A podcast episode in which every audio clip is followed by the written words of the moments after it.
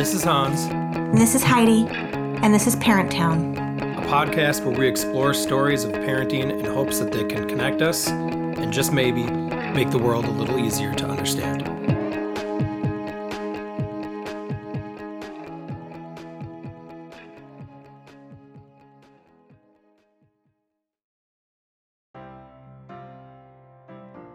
Hi, everyone. Welcome to Parent Town. This is Heidi. Hans and I have always had the goal by creating this podcast, we really just want to share the power of story and how taking a moment to invest time into listening to others share their stories, whatever those are, of either actively parenting or of being parented, we can learn or observe our own biases or just walk away with questions. We are so thrilled to finally have our website up and running. You can find us at www.parent-town.com where you can listen to past podcasts along with other supplemental information and helpful links that accompany each theme of the podcasts. November was Transgender Awareness Month, and with that in mind, we wanted to explore this topic with more depth. In this episode, we hear from Dr. Rami Magid, a Minneapolis pediatrician who heads the Pediatric Gender and Sexual Health Clinic at Hennepin County Medical Center. And we also hear from Martha and Allie, two parents who are raising transgender kids in Minneapolis, St. Paul. Here are their stories. Rami, I just need to know about the history of the Pediatric Gender and Sexual Health Program at HCMC and then also your role in it. Yeah, so I came to M- HCMC early 2015 from an, another clinic where I had been working, and I had been interested for some time in this population of kids. It started with wanting to explore where are the needs in the pediatric population in the state of Minnesota. So, whose needs are not being met and looking into the literature specifically, the Wilder Blue Cross Blue Shield study that was 2010 identified children of color, basically, and LGBTQ kids as groups of kids who were who were most affected by unequal healthcare. I'm interested in my long-term career in addressing both of those needs. Right.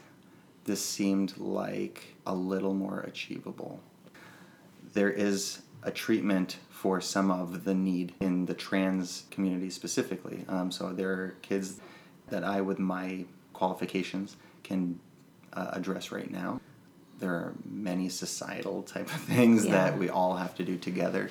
This just felt like something that I can start addressing. So I started talking with folks who were already doing it. So specifically, Dr. Eric Meininger here in the Twin Cities, who's just amazing. I mean, he's the one who's been doing this for the pediatric population the longest. Started talking with him.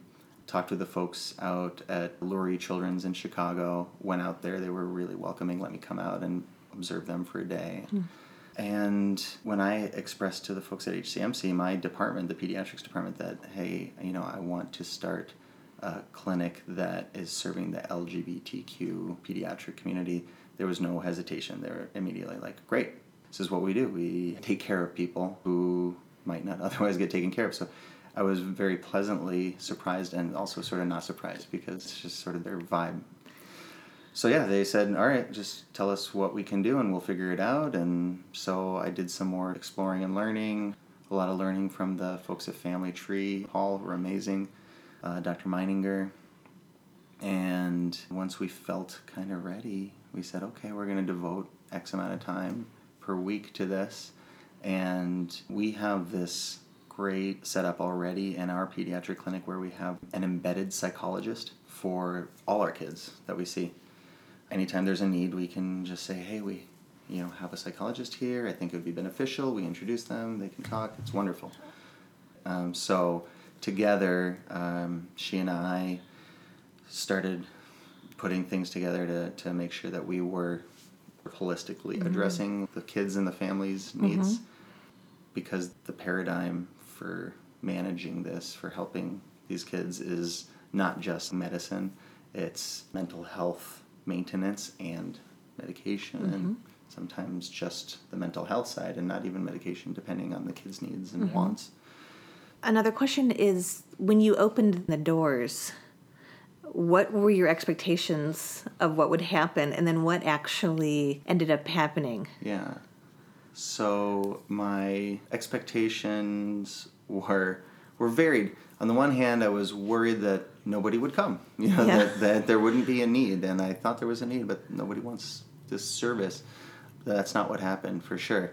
The other hope or the other expectation was that this would be a variety of presentations, meaning some kids who were trans, some who were gay, some who were lesbian, the latter two maybe just seeking primary care from a doc who is you know accepting open that kind of thing. What has happened so far that it, is that it has been almost entirely um, transgender gender questioning genderqueer kids and their families in most cases they're seeking either puberty suppression plus minus hormone therapy depending on age some are quite young kids and they're nowhere near needing puberty suppression yet but the parents very awesome parents who just mm-hmm. want to sort of establish relationships and get more education and and affirm their kids' gender identity. How do people get yeah. to you? And then who are your families? Who are these kids? And is there a constant thread of need for them or questions that they have? Good, yeah. So the first question, how do they get to us? Mostly, it's been these long wait lists at mm. other clinics, the university and family tree clinics. So when I was still learning about how we were going to get this started, asking around, I would ask about the need and the demand, and I was assured by folks that yep, we got these long wait lists, so there will be people coming in.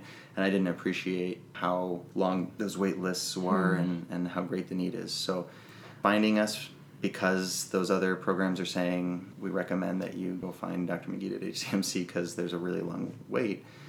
So that's number one. The other is, and this is starting to pick up, is kind of word of mouth in the community. Sure. I'm kind of fortunate enough to live across the alley from Cafe Southside, which is also Yes. Minnesota Trans Health Coalition. And the folks who run the cafe run Like, just go THC. across the alley. Right, and so and I had met those folks and chit chatted with Yeah. them here and there in the past, and then as this got going, I reached out again and was like, "Hey, I'm getting this clinic started. Let me know if there's any way that I can learn from the families about what's needed." That was actually kind of how it started. I said, "I don't." I don't know what people want in a clinic. You know, could I somehow meet some families and, Yeah. and find out what they want? And they were really nice enough to connect me with this group that had been meeting there weekly for I don't know how long, and I had no idea. A group of Um, like meet families yeah, that families come. that meet there on Sundays. You know, the kids hang out and the adults have coffee and talk about stuff. So I met with some parents and the kids and got their take on it. So what were they wanting when they, when you asked them these questions and these families came back to you? Was there a thread that you saw that was Yeah, sort of so a lot of parents of younger kids, it was an affirming environment of a doctor who could say, Yes, your kid is special just like every other kid, and we'll take care of his or her health, and we'll be respectful of who he or she wants to be referred to as. And when the time comes, I will help you look for the physical signs that it's time to start talking about treatment. Part of it is that they want somebody who's um, knowledgeable enough to know when we got to jump on the you know medication. Sure. Are some families there that aren't necessarily looking for treatment? Like some kids that might not transition? Yeah, so with the little kids, only 10 to some say 20 ish percent, as some sources say 40 ish percent, but let's say 10 to 40 percent of the little kids, pre adolescents, will go on to have what we call gender dysphoria um, into adolescence and adulthood, right? So this leaves a big chunk that won't continue to feel that way. So I think all the parents that I met in that setting, in the cafe setting, and then also in the clinic, they really just want to be supportive and they're not yet thinking, I definitely am or definitely am not going to do hormones. Hmm. They're just thinking, I want my kid to be safe and happy and healthy and tell me what I got to do to make that happen. In regard to the feedback from the medical community and evolution of this medical worldview, do you feel like it's changed that outlook? You know, I feel so young in this field. I'm sure if you asked Dr. Meininger, he and Dr. Deb Thorpe at a Park Nicollet, I mean, they have been doing this for a long time, and so they've seen a lot of change. Dr. Meininger was treating kids who were homeless because they'd been kicked out of their homes because they were transgender, and still, I mean, there's a lot, plenty of this, but this was a big part of his patient population now I have families coming in really ready to get the ball rolling, Mm-hmm. or at least with open minds to talk about it. That was not the case, you know, Yeah. 10 years ago. I mean, as a society, we're more, tolerance not the right word. It's, I think what it is, is we're the lay society taking the cue from the medical society to some extent. And it's going back and forth, but as a medical society, we are getting smarter and realizing more and more that the science supports that gender is a spectrum, not binary. And as we learn more about the brain and genetics and, and how those affect gender and our perception of what gender is, then the lay population is starting to, to get that.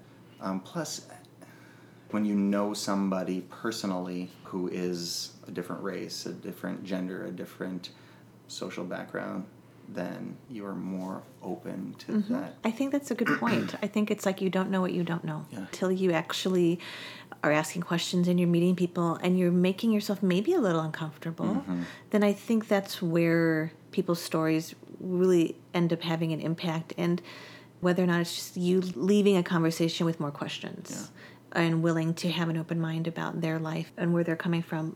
I gotta keep reminding myself that we live in a bubble too, because we're in the Twin Cities. Oh, absolutely. You know, Yeah. and we kind of surround ourselves with people who think like us, and it's easy to start to think like everybody gets it now, and then you realize, oh, that's not really the case, Mm-hmm. and so we gotta look for ways to do more outreach. I think. What is the biggest misconception that the public holds about the families and the children that you attend to?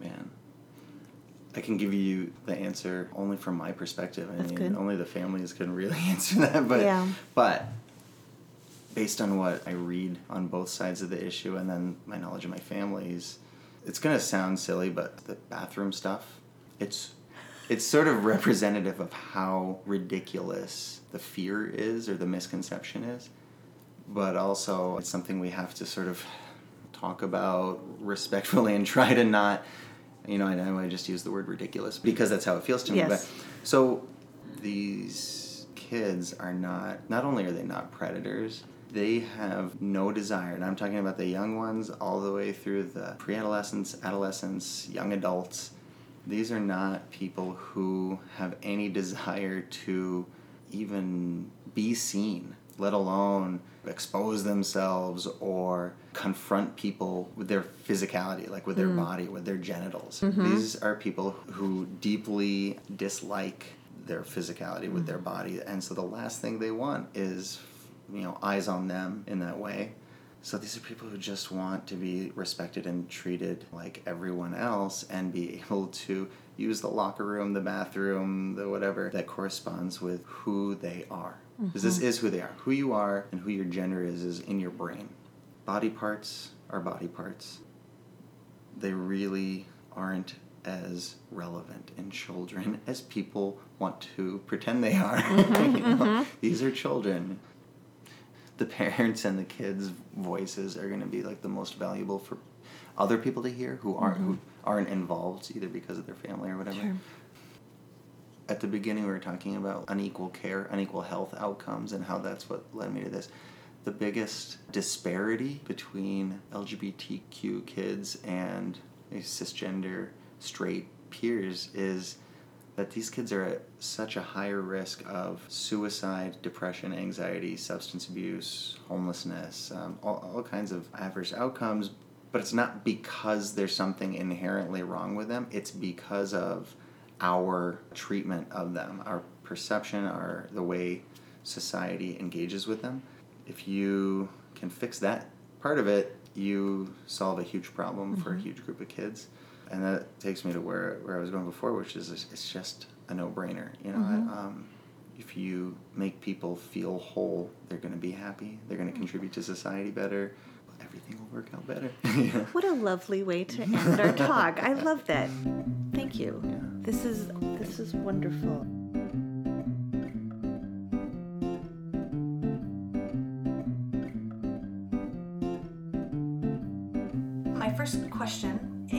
I'll start with you, Allison. Is the story of you and your parenting and your child and and what that journey has looked like for you. Yeah, I can talk about that.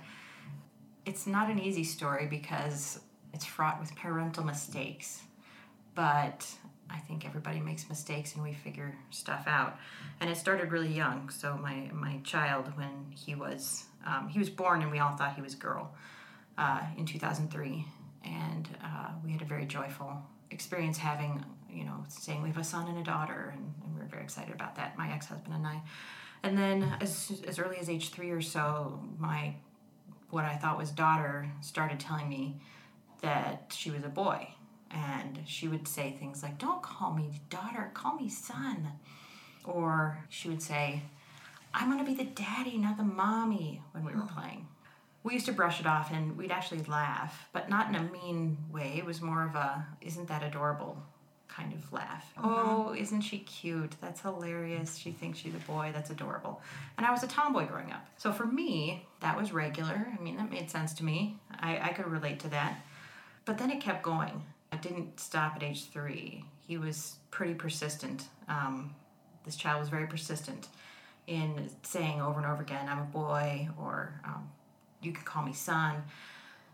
And we still didn't get it. And the thing was, I didn't understand at the time that kids could be transgender. I just didn't know. For whatever reason, I didn't know. And when he got to be about seven, that's when things started to get really rough for us as a family because he was struggling so much uh, with mental health stuff. And uh, we, we'd been seeing a therapist. And uh, we had a lot of really strong tantrums that would last a long time. I it felt like the kid was either in rage mode or retreat mode, where he was completely silent and shut off from us. And it was very worrisome as parents. We didn't know what was wrong. And uh, that went on for two years. And he had stopped saying anything about wanting to be a boy or anything like that. Like he just was in rage and, and non rage. So that conversation sort of halted It and did. sort of this emo- like more of this emotional side. Yeah. And uh, even though at the same time that this was happening, we had sort of slowly transitioned to buying all of his clothes from the boys' department, which I didn't think is remarkable at all. You know, wear what you want, I don't care. And getting short hair, I don't care what you, you know, whatever. But we still weren't understanding what was happening. And then uh, it was back to school. We were at Target, of, of course, because it always happens at Target. We, we were at Target. It always happens at Target. Yes, doesn't it though? At least in Minnesota, I feel like that's true. A lot of things happen. Yes. Uh, we're at Target, and he comes to me with two packs of underwear, and one is the girls' version, and one's the boys' version of the uh, Paul Frank monkey. And he's begging me. He said, "Look, they have it in boys. Can I have it? Can I have it? I want the boys' underwear." And I was kind of taken aback, even though we'd been shopping in the do- boys' department forever, because you know, underwear's really super personal. Nobody else sees it. It's not a fashion statement. It's internal. And so it made me pause and think, wait a minute, what is going on here? For whatever reason, that was the trigger. I don't know why. Um, but I still didn't understand because I went home and I Googled, my daughter wants to wear boys' underwear. Don't Google. Wow. Don't wear. Yeah. Don't Google that because Okay. it's, it's weird. It doesn't come back with the results you think it might come back with. I'm just saying. But you were at a point where the set of information that you were I mean I don't want to use the word like you were at a point of desperation like but you Oh, for wanted, sure. maybe you were where you wanted to like what are resources what does this mean is anybody else going Yeah, and also, this. why is this kid so unhappy? Mm, That was the biggest driver for me. Why is this kid so unhappy? And I was so terrified it was something like someone touched her, Mm. you know, him or something happened, and we didn't couldn't figure it out. So we, I mentioned this to his therapist the following week. The therapist at our next session gave us this slip of paper that said the transgender child was the name of a book, and I was like, what? That's a thing? And so I, of course, immediately go home and I order the book and uh, start reading online about kids who are transgender. And it was like my kid. It was talking about my kid. Everything that I read, how did that feel I was relieved. A lot of people think that there's this, and it's probably true. I mean, every parent's journey is different, but there's this period of mourning. Like I'm mourning the loss of my daughter or some sort of such business. But Uh, that didn't happen for me. My first emotion was relief. Oh my gosh, I think we're onto something here. This might, I mean, and I'm reeling back in my head all of his life and all of these touch points where I was like, oh, I wish we could have a do over on that one and, you know, all of that. So I was relieved and then um, really hopeful that, that things would get better for him, and they did. Uh, it, it took a while, and we, of course, you get this information, and it's not like you can turn to your kid and say, "Guess what? You're transgender," because that's who, how do I know that? You know, I don't know that. I'm just gathering information. So that that becomes another sticking point. I mean, do you? I don't mean to interrupt, but I'm just curious. Like, once you sort of were in this frame of mind now, was there a conversation? Is that necessary to have a conversation, or does that just unfold naturally? I think it's different for everybody. Mm-hmm. I think for us, we were in a situation where we had a super, super depressed, unhappy kid, and it felt like we needed to say something. So, uh, my ex husband and I, and he's been amazingly on board, and uh, we've had nothing but support from our family, which is wonderful. That is, because that's not the story with everybody. No, not even close. We're just incredibly lucky to have such a great support network. But yeah, it was, I felt like we had some sort of secret answer that we weren't telling him. I don't share his birth name out of respect for him. He doesn't like that, and, and most trans people don't like that. Uh, tip. Okay. So, how do we do this? How do we introduce this topic? And if we say the word, is it going to make him transgender? If I say the word transgender, is that going to make him transgender instead of him already being transgender and then knowing the word? Which is irrational. Because if you think about it, if you walk up to any old kid on the street and say, hey, you're transgender, they'd be like, what are you talking about? But I, I was literally, I was scared of that. So I sat down with him and I remember I said, did you know that there are kids in the world that were born with girl parts and everybody thought they were a girl and everybody called them a girl, but inside their heads and in their hearts they were a boy? And he looked at me with these huge eyes and he said, Like me? Oh, And of course, my heart was beating a mile a minute and I was mm-hmm. really scared, but also hopeful that we were helping him finally. Mm-hmm. And I said, Yeah, buddy, like you. And it, it very quickly progressed from there. okay. So we moved from calling him his birth name, and we didn't use any pronouns at all because um, he didn't like the she pronoun, but it was really super hard not to say the she pronoun because we've been saying it all his life. And that lasted maybe six to nine months, and then he said, I'm ready. And we, we did it. He transitioned, and then, then he, the following year, he transitioned at school. So. Do you mind sharing a little bit about that? Sure. Um, we had a summer where we became quite used to having this happier kid who would, who, it was just night and day difference. And all of these diagnoses that he had, um, he literally had oppositional defiance disorder and, you know, ADHD and all these diagnoses that were gone. I'm not saying that he's it was a miracle cure because this is a kid who had built up walls for so many years that uh, you know he still has some work to do. But we could throw away the crisis hotline number. It was it was a miracle. Um, that year, fifth grade, we worked with Minneapolis Public Schools to transition, and uh, one of their great uh, folks there is Jason Buckland. He's coordinator for um, their Out for Good service, which is exclusively for LGBT students in the Minneapolis Public School District. We did this training for the entire school. They went through a, a training for half a day so that they could understand a little bit more about what was going to happen. And, and I think now that this was before uh, trans kids were really in the news and everything, so there wasn't very much exposure, and I didn't know, and so we were worried that folks at the school wouldn't know. So we did a lot of training, and then the day came when it was the first day of school, and I wanted to go to you know Mama Bear, I want to Oh, keep you safe and everything, and he's like, no, you're not coming. This is not for you. I'm doing this by myself, and I was like, okay. Wow. Yeah, fifth grade, Oh 10 years God. old. He was like, "This is it. I got this." Yeah, and this is how it went. He went into the school, same school he'd been with at since kindergarten, so everyone knew him as his Uh-huh. birth name. Um, fifth grade, they were doing introductions in their fifth grade classroom, going around saying their names and everything. And, and he stood up and he said, I know you all have known me as birth name, But in my head and my heart, I'm a boy, so I'd appreciate it if you'd call me this from now on. That was it. That was his transition. That's incredible. Did he feel like that was respected as far as his school and his peers? For the most part, yes. Uh, they did this wonderful thing. Uh, his teacher, his fifth grade teacher, was uh, just amazing and thought of all these great ways to make things okay. And one of the things was they had this program called Star of the Week. So each kid was the star of the week and they got to lead the line or whatever. But one of the things they did was every kid, when you're the star of the week, you put your picture on the bulletin board and every kid has to write something nice on a note card and put it on the bulletin board. And then at the end of the week, brings home these note cards, you know, in his backpack, and I'm leafing through them, and I started to bawl because like five or six of them said he was brave, which was, you know, amazing to see that. He is. Yeah. Imagine what he's going to do with his story. It's amazing. Thank you for sharing.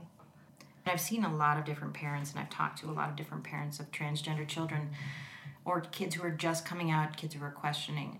I'm lucky because for some reason I haven't had some of the struggles that, that they have had. They're- uh-huh. I, I see a lot of grief and I see a lot of tears and and uh, and for some reason I just didn't have that experience. I don't know. I think the best way to put it is that I have the same kid before and now. Mm-hmm. Nothing's changed. Mm-hmm. I remember one time I said to him, Do you ever miss being birth name? And he said, No, mom, I really don't. Not at all. And then he paused for a little bit and then he said, To me, do you ever miss having a daughter? And he's 10 when he says this to me. And I looked at him and I could honestly answer and say, No, but I don't. Because you're right here. Here you are. You're the same kid I've always known and loved. There's nothing different about you except for we use a different name. Mm-hmm. Otherwise, you're the same kid. So there's nobody to miss. You're right here. Mm-hmm. And I, it's so hard for me to understand when I talk to parents who struggle more than I do that they can't see that very same thing. I, I think there's a, a challenge in differentiating between the dream and the actual person. Mm. That once you are told what your baby's sex is and the presumed gender, there's a whole lot of hope and expectations and planning and excitement that goes into that. You know, you start thinking about who they're going to be as adults, you know, what kind of family, you, you know, this this whole narrative emerges uh-huh. from someone randomly assuming that this is who your child is based on their genitals. Uh-huh. And different people are able to separate those two pieces easier mm-hmm. than others. I still think, what if I still had a boy? There's that what if, mm-hmm. but the what if can't compare in my world, in my family, to having the child I have today, mm-hmm. to having a happy, healthy, well adjusted person who feels whole. Uh-huh. And that's the kid I want. Uh-huh. Not this fantasy kid. You know, it's kind of like fantasizing about like an ex boyfriend. It's easy to fantasize because there's so many maybes in there that don't factor in reality. Mm-hmm. And so for me, you know, hearing your story, Allie, you went through so many experiences that really kind of humbled you as a parent. Absolutely. And that humility, I think, is key to embracing a transgender child. Mm-hmm. It's not about you, it's not about what you want in terms of imposing an identity on another person. It's about recognizing this is who's in front of me and this is what they need mm-hmm. and getting the ego out of the way i think is both the hardest part mm-hmm. of this parenting journey and the most important part that it's not about me. It's not about what my dreams were at the ultrasound. and it's so freeing. It is Because when you learn to do that about your child and about expectations, when you learn to let go of expectations in general, your life becomes so much easier Right. and uh, freer, and you see your children in a different way, and you see these these wonderful beings as who they really are, and not as, um, as you said, what you your hopes and dreams are when when you decided to have children when you got married. Right. Martha, can you share with us your story? Sure. I've had a bit of a different journey, and, I should kind of preamble this with Allie and I are both parents of trans kids who identify much more on the binary in terms of a male identity or a female identity. And we're speaking to our experiences as parents. As part of the trans community, there's more families than just those of binary identifying children. There's kids who are gender nonconforming or who don't neatly fit into a specific male or female, that they're more gender fluid or they're just simply non binary. And, and that's probably a different conversation because those parents have had very different journeys than what Allie and I have had. I'm the the parent of a 10 year old trans girl, and she was always, as we like to say, very sparkly and very fabulous. and she has an older brother, and from the moment she could have an opinion about what she would wear, it was not her brother's hand me downs. Um, she would pick maybe the dog shirts or the, the more graphic shirts, but definitely not the dump trucks, not the power tools, none of that. Um, she went for the purple, she went for the glitter, she went for the sparkle. But I mean, that those are kind of cosmetic things, but we really had fun with it. My husband is from Mexico, and remarkably, he was super open to it. You know, he grew up with a lot of brothers and sisters, and so you can imagine there was a lot of diversity in siblings. And so there wasn't a lot that a kid could do that would surprise or startle him. So I, I think I married the right guy um, for the right kid. Yeah. And um, so very early on, she would play with dump trucks, but it was only to put her My Little Ponies in and to move them around the living room.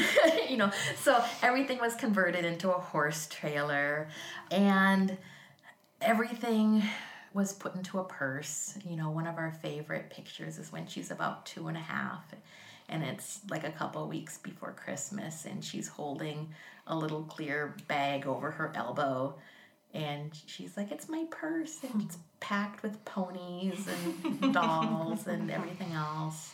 And it just kind of grew in intensity as she had more opportunity to express an opinion in what clothes we bought or to ask for clothes. It was just starting to skew much more female identifying. Hmm. And we struggled not so much within our family, but with how do we protect her publicly. And so we went along a path that a lot of parents go with you can wear this at home, but when we go out, we're going to do this. You know, you can wear a dress in home, but not out in public. And around the time of preschool, so around oh, three, we knew there were some things going on. And I had a professional history working in social services, so I worked with a lot of LGBTQ mm-hmm. kids prior to having a kid. And so there was enough going on where I was like, I feel like I need to talk to somebody. And so I knew of professionals in the mm-hmm. field that I could tap. So I, I was kind of lucky in that sense where I wasn't floundering for information. It was more kind of like, I think I need to make the call. And so I connected with the U, and they have a program in sexual health. And I went through the biographies and I found a therapist there who specialized in pediatric gender and connected with her. And she confirmed what my husband and I were thinking is that at the very least, she is, at the time, she is identifying as female. Mm-hmm. But the U tends to be very conservative about how they talk about Okay. transgender kids hmm. and what the approach is. And so for about a year, no, it was longer than that. It was maybe about two years because it went into elementary school. Okay. We followed the advice of, you know, be very conservative. Don't paint your kid into a corner they can't get out of. Keep your child's identity as neutral as possible. And, and and so it's like we, we were taking this information in, but at the same time, if you'd seen pictures of back then, I mean, she completely presented as a girl. We failed in that respect. but part of it was it, it's like it's just clothes. It's like this. She was so unhappy uh-huh. You know, to, to channel her into a male appearance, it's like, I can't do mm-hmm. this. Mm-hmm. You know, it's like withholding food or, or mm-hmm. something. It was clearly an essential part of my child's life. And in the meantime, she's dressed head to toe in rainbow sparkles and unicorns and ponies, but we're still using male pronouns. And it was probably the two most miserable years of our life where we were always constantly having to explain to people. She's a boy who likes girl things. They the people who misgendered her kind of were embarrassed and horrified that they thought she was a girl but she's really a boy. And um, so they were horrified and then kids were confused. Her brother was acting out because none of the kids were going well some of them were but most of them were going to her brother and being like what is she? Is she a mm-hmm. boy? Is she a girl? Mm-hmm. And you know and he's like There's some pressure, six. yeah. Th- those are some heavy questions to have to explain because he didn't really understand Right. what was going on either. And her preschool was super supportive. They, they just loved her you know the the kind of kid that every teacher loves to have. So we were blessed to be in a district to have teachers to be in classrooms where there was this incredible protectiveness mm. about around where people just initiated very kind of protective measures but even as a four year old and a five year old, she was so acutely aware of her otherness. So, like for instance, in preschool, we were still using male pronouns, but she presented as a girl. Uh-huh. And I hadn't thought about the bathroom situation. Oh, sure. And her teacher said that her class, these little five year olds, figured out a system for her. And so she didn't want to go in the boys' bathroom. And the kids didn't think it was safe to for her to go into the boys' bathroom. Like these little five year olds are like, she should go in the girls' bathroom. And so she would wait until all because you know you line up the kids to go in the bathroom. She would wait until all the girls had finished using the bathroom at their break, and then she would go in by herself. She had she she, had kind of figured figured it it out, and then the other kids supported it. Yeah. And so there was one time where an older kid who knew that she was technically a boy and mm. saw her going into the girls' bathroom and like yelled like hey you're going in the wrong bathroom and her whole classroom kind of rose up and they're like she uses this bathroom. This is the right bathroom for her and you leave her beautiful, alone. and yeah and, and they Another reason we should have more children at the table with their ideas. Right. So we kind of limped along with that until about until she's about six, and then I was like, "This is ridiculous. It's really ridiculous." Did you Um, feel just like this is exhausting for It was her? exhausting for everybody. Well, and she felt she felt like every time the whole gender and identity thing came up, that people just stared at her crotch. Ugh. Yeah. So it, it was just constantly traumatizing Yes, like and outing over. for her, multiple times a day. And finally, it was just, I, I was on a, a drive home with her from a riding lesson. And I, I just asked her, like, how do you see yourself as an adult?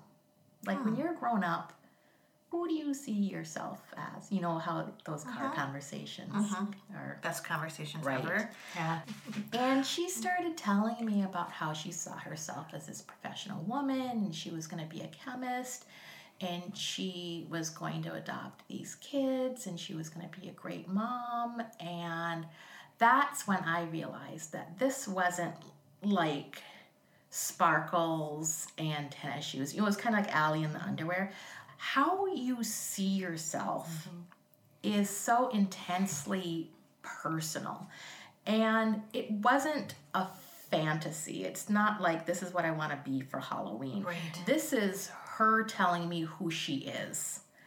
And Like in her soul, and her heart. Right, right. And that's when I knew that we needed to move forward. And so that night I told my husband, I was like, we need to, to make the pronouns match. I was like, I'm done with the quote unquote professional advice because it's destroying our family and it's destroying my child. And we need to follow our own instincts at this point. And my husband was like, absolutely. And this was one of our bigger parenting mistakes. We um, I can't relate. I'm sorry. We- parenting we- mistakes. we pulled aside and, and we're like, Are you ready to use girl words now instead of boy words? And she was like, Yes. And we're like, Let's do this. Let's get this ready for school's over the summer. So we're like, For second grade, you're going to be fully a girl. She was so happy. Mm. And she hugged us and she ran off. And then we pulled her brother in, and this is the big mistake because we were just like, okay, we just talked with her, gonna start using girl words with her. That's kind of how it's gonna be. And he was so mad. And he started crying. And that's when I realized that we'd been having all these conversations, mm-hmm. but not with him. And we were so concerned with navigating her piece that we forgot that he is a big part of this transgender journey too. Like, you know, I always tell people it's not so much that she transitioned, like, she's always been who she's been. We've never stopped her from being who she is, but the rest of us transitioned It's so true. the the rest of us had to change how we saw her and referred to her and supported her. That's the real trans in this uh-huh. is our family. That's such um, a good point, And so I went back after that huge debacle and apologized to him. And told him basically what I just said here is I just made a huge mistake. And this is a big change and it affects you because you're suddenly going from having a brother to a sister. Mm-hmm. And I should have respected you more and brought you into this earlier. Uh-huh. So, what I did was I told him, I understand this is probably going to take some time for you to adjust to.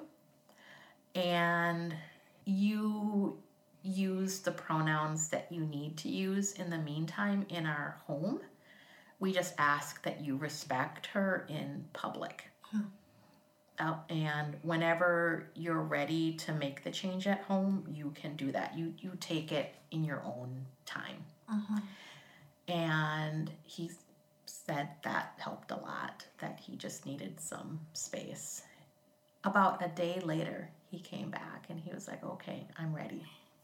Meantime, she came back in tears, and she said she didn't want to transition.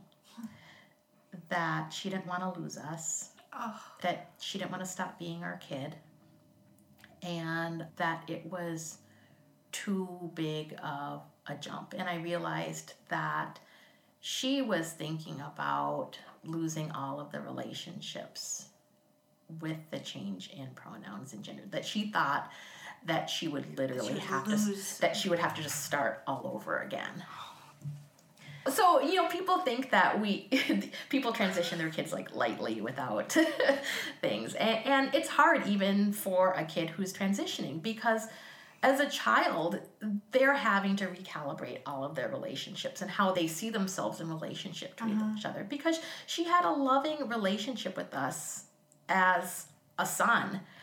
And suddenly as exciting as it sounded she realized she was going in uncharted waters as a daughter At what age? seven. Yes. Mm-hmm. And and so I ended up telling her kind of the same thing. You you take your time.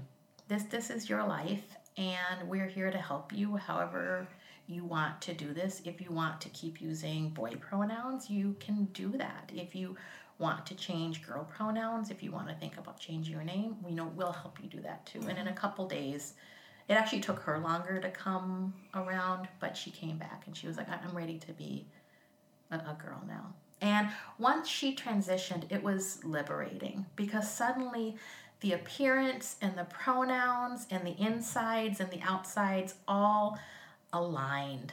And she was already a happy kid, but the anxiety was gone. The the cloud of worry was gone from her and her brother probably made the biggest leap because he went from having to be her explainer to mm-hmm. being her advocate.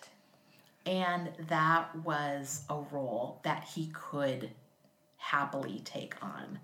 That hmm. Suddenly he wasn't having to explain like confusing things. He could just be like, This is my sister. Whether you like it or not, this is my sister, and this is her name, and this is how you respect her That's remarkable. just before school started though we had a really bad experience at camp she had we just decided to transition her Okay. she went to summer camp with st paul public schools and we had met with the staff beforehand and uh-huh. explained you know she's transgender and she presents as a girl she identifies as a girl you know this is the name she wants to use and they were like absolutely you know we'll keep it confidential and she ended up being outed very horribly by a staff person at camp in front of the other kids and Wow. um, St. Paul schools would not hold the staff person accountable.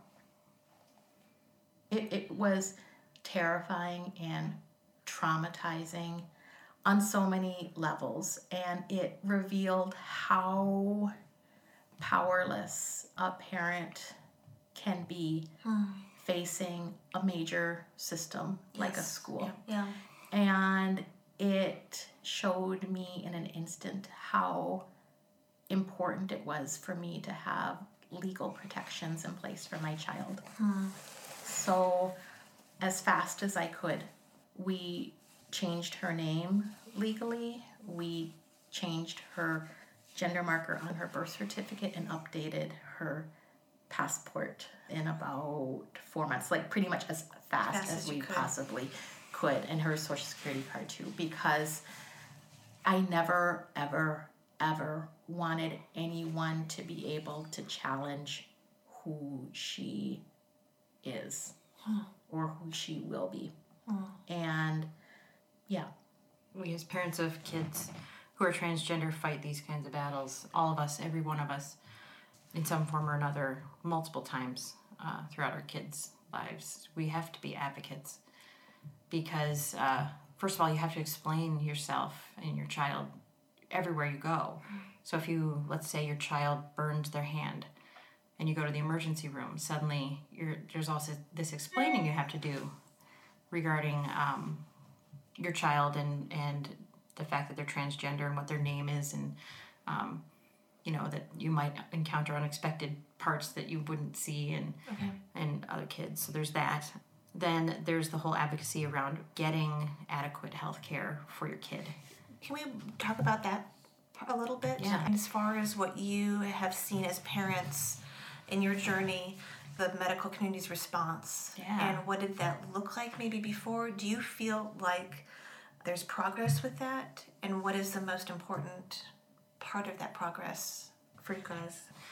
when we were uh, the first thing that i did was research and I, I spent a ton of time researching it to the point where i felt like i knew more than most almost every doctor i talked to and then once you get to that point you're like okay well who can help us and then you start researching different places that maybe you can take your child and we're in the twin cities uh, there are what three places Yeah. and at the time when i was researching there was one which was the u that i So what knew is, of I'm sorry, what is there now? There's the U, you, there's Family HCMC Tree. Family and Tree. Family Tree. And Gillette. Does Gillette have something? They did. Okay. Suffice to say, there's, there's very few, There's very and few. all of the all of the we do a ton of networking among parents who are who uh, have kids who are transgender, so we all know the the places, and as soon as we hear that another one opens or or that someone else is looking into uh, practicing. Uh, medicine for trans youth, we get really excited because the wait lists are at least a year long everywhere. And it's not just seeing an endocrinologist who specializes in Yeah. peds, who also has an understanding of, of trans health issues, but there's also a mental health component too, because that's also required as part of this. And so identifying a mental health professional who works with kids is mm-hmm. already daunting for anyone who has a kid with mental health needs. You know what I'm talking about Yeah. but then to add trans on top of that which is kind of crazy making not that's not the right word. Infuriating and mm-hmm. frustrating and angering that being trans is considered a mental health uh-huh. issue. Yeah, it's wrong. Let's just flat out say it. yes. And the only reason that I even allow that to be part of what's happening is because there are codes that allow us to get insurance coverage, and we need insurance coverage for for things like uh, hormone suppressants. So we play the game to get them. Right. So, in order for our child to receive treatment, they have to not only be seen by an approved physician, but they also have to be under the active care of a mental health professional, whether or not they actually have true legitimate mental health needs. right. Oh, and, and so it's not just incredibly burdensome for families who are trying to support their children and, and get them the care that they need. But it is incredibly expensive. Uh-huh. Yes. And mm. being trans and being a supported trans child is a statement of economic class It absolutely in, in, is. in this country. That if you really are middle class, if you are wealthy, if you have parents who understand how to navigate the system, how to advocate for this, it will happen. If, if you don't, there's a much different path mm-hmm. for your life because if you have a elementary age trans kid, your overwhelming concern is puberty. Mm-hmm. And what are you going to do about this? Mm-hmm. And how can we manage a change from becoming a crisis? Mm-hmm. And if your parents aren't resourced, if you don't have health insurance that covers this, if you're not in a state that doesn't support Medicaid very Yeah. effectively, it, it's almost insurmountable. Yeah, It is, especially when you think about. Uh, so my kid is super privileged, very privileged, and we had a six-month legal battle to get uh, hormone suppressants approved for him, even though the company I work for at the time um, only supported uh, transgender benefits for those other over 18. So I would I had this legal battle that I went through where they kept saying, "Well, your child can have this treatment when they're 18," and I and I kept saying, "You are completely un- not understanding what's happening here because by the time my child's 18, puberty Puberty's will have come and gone, and it will be too late." And guess what? My kid's transgender and not 18, and what are you going to do do, do? about that? And uh, it resulted in a very laborious and uh, painful appeals process with insurance companies, which are never fun. But we got it. You know, we, we finally worked it out. It was hundreds of hours of work, but we did it. But you're right, Alison. Think about the people who don't, and this is something I totally missed, even like in my questions, think Yeah. coming after this conversation. Think about the families that don't Right. have those resources, don't know how to navigate. Where do they go? What do they do? Right. Well, and I, I'm especially aware of this as a black woman who's married to a man who immigrated from Mexico. And I look around in my fellow family trans community, and I'm often the only face Yeah. of color. Hmm. That the the activist parent community is overwhelmingly white Yeah.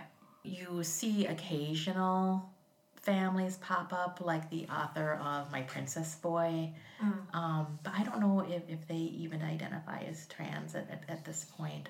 And so it's painful for me to to feel so isolated in, in, mm-hmm. in that respect. I love my community. I wish it was more diverse. I know a lot of that speaks to the culture of economic class. Uh-huh. And then if you just think about the drugs that we're trying to get, we're looking at hormone suppressants. To source those on your own, it's not possible. It's mm. they're between one and four thousand dollars per month. The the treatment. Wow. I couldn't. Aff- I, we can't afford that as a family. We needed insurance coverage. Certainly, other families who who aren't who don't have the kind of resources that I have, there's no way. There's no way. And and they're so life changing because if you can imagine being a young kid and heading towards puberty and being terrified of that experience and knowing that this is going to fundamentally change everything for you. But there's a way to fix it and you can't have that fix. It's heartbreaking. It's heartbreaking. There's so much more we could talk about. In regards to your stories and what you feel is important, what would be something that you would like people to know about this topic, about these kids, about your community? to find us, to find Transforming Families. Transforming Families Minnesota is a parent founded, parent led community of trans families and their children and their parents. And it's a lifeline. It pulls families in from throughout the region, the Midwest region. It's not just like a Twin Cities thing, it's not a Minnesota thing. Yeah. People drive in from Iowa and Nebraska and Wisconsin and South mm-hmm. Dakota. And there's communities like this growing up online and in other places of the country. But honestly, I don't know how I would have navigated this without the support of other parents who are living this alongside with me. I mean, of course, there's Google, there's online information. It's not the same. It's not the same. There's not the context. There's not the advice. There's not the cautions. Um, and there's not the hugs and the tears and everything else. There's something magical about that first time you walk into a Transforming Families meeting. I remember my first meeting so well. George was 10, and we'd been looking for a year for something, anything. Uh, we were alone, I thought. And we found them, and it was kind of, I was in awe, sort of like I was meeting famous people. you know, it felt like that. Whoa. You have a trans kid too? And you know what you're doing. You're trans? I know. Yeah. Wait, you already know what you're doing? Wait, what's happening? And uh, the, the biggest gift that Transforming Families gave to me was totally normalizing everything. Like, I don't even really think about George being trans anymore. It's so not an everyday thing. And it's so the least interesting thing about him, really. and uh, wouldn't it be great if that was the way the world was? That it was just regular? It's like, oh, this is just the variation of human you are, so mm-hmm. here are the steps we can take to make this easier for you, and we'll send you on your way, and nobody bats an eyelash. At the end of the day, we, we the three of us were sort of talking off air about this, but wanting our kids to be happy, and what mm-hmm. Martha said is like wanting other kids to be happy. It just seems like a no-brainer at the end of the day. As a parent, I just want my kids to be happy, and when I see other kids that I love in the world, as a human, I just want them to be okay. I want them to be happy, and I want them to feel like they're contributing, and that they are respected, and they are loved. Well, there's nothing worse than to watch a kid suffer. And working and advocating in the field of uh, trans youth, you see that every day. And often, most of the time, frequently, it's at the hands of their parents. Mm-hmm. And I can't, it- again, I said this at the beginning, but it's so hard for me to wrap my head around. I had that point, decision point in my life where I, I could go on and keep pushing this daughter thing, and, and I have a girl, and this is a daughter, and this is how it's going to be, and we're going to just force this upon you, or I'm going to embrace who you are. And that was easy. Mm-hmm. I don't, it's very hard for me when I see other kids struggle so much with their families, mm-hmm. especially. I want to thank you both for sharing your story and being such champions, not only with your own children, but in this community. I can't wait to see what both of these kids end up doing in their lives. It's a testament to you guys as parents. Yes. All of us. Thank So- you for inviting Yeah, us. thank you. for your stories. Thanks, guys. Hans and I want to thank you for listening to this episode of Parent Town. Again, please check out our website, www.parent-town.com, and share it with your friends. You can also find us on Stitcher and iTunes, so check that out. Huge thank you to our guests, Dr. McGee, Allie, and Martha. And another thank you to my brother in law, Eric, for all his help with the website, Greg, who is magical and makes us sound much better than we naturally do. If you're interested in the organization that Allie and Martha mentioned, Transforming Families in Minnesota, their link will be on our website as well. You can check them out at transformingfamiliesmn.org. Thank you for listening, everyone.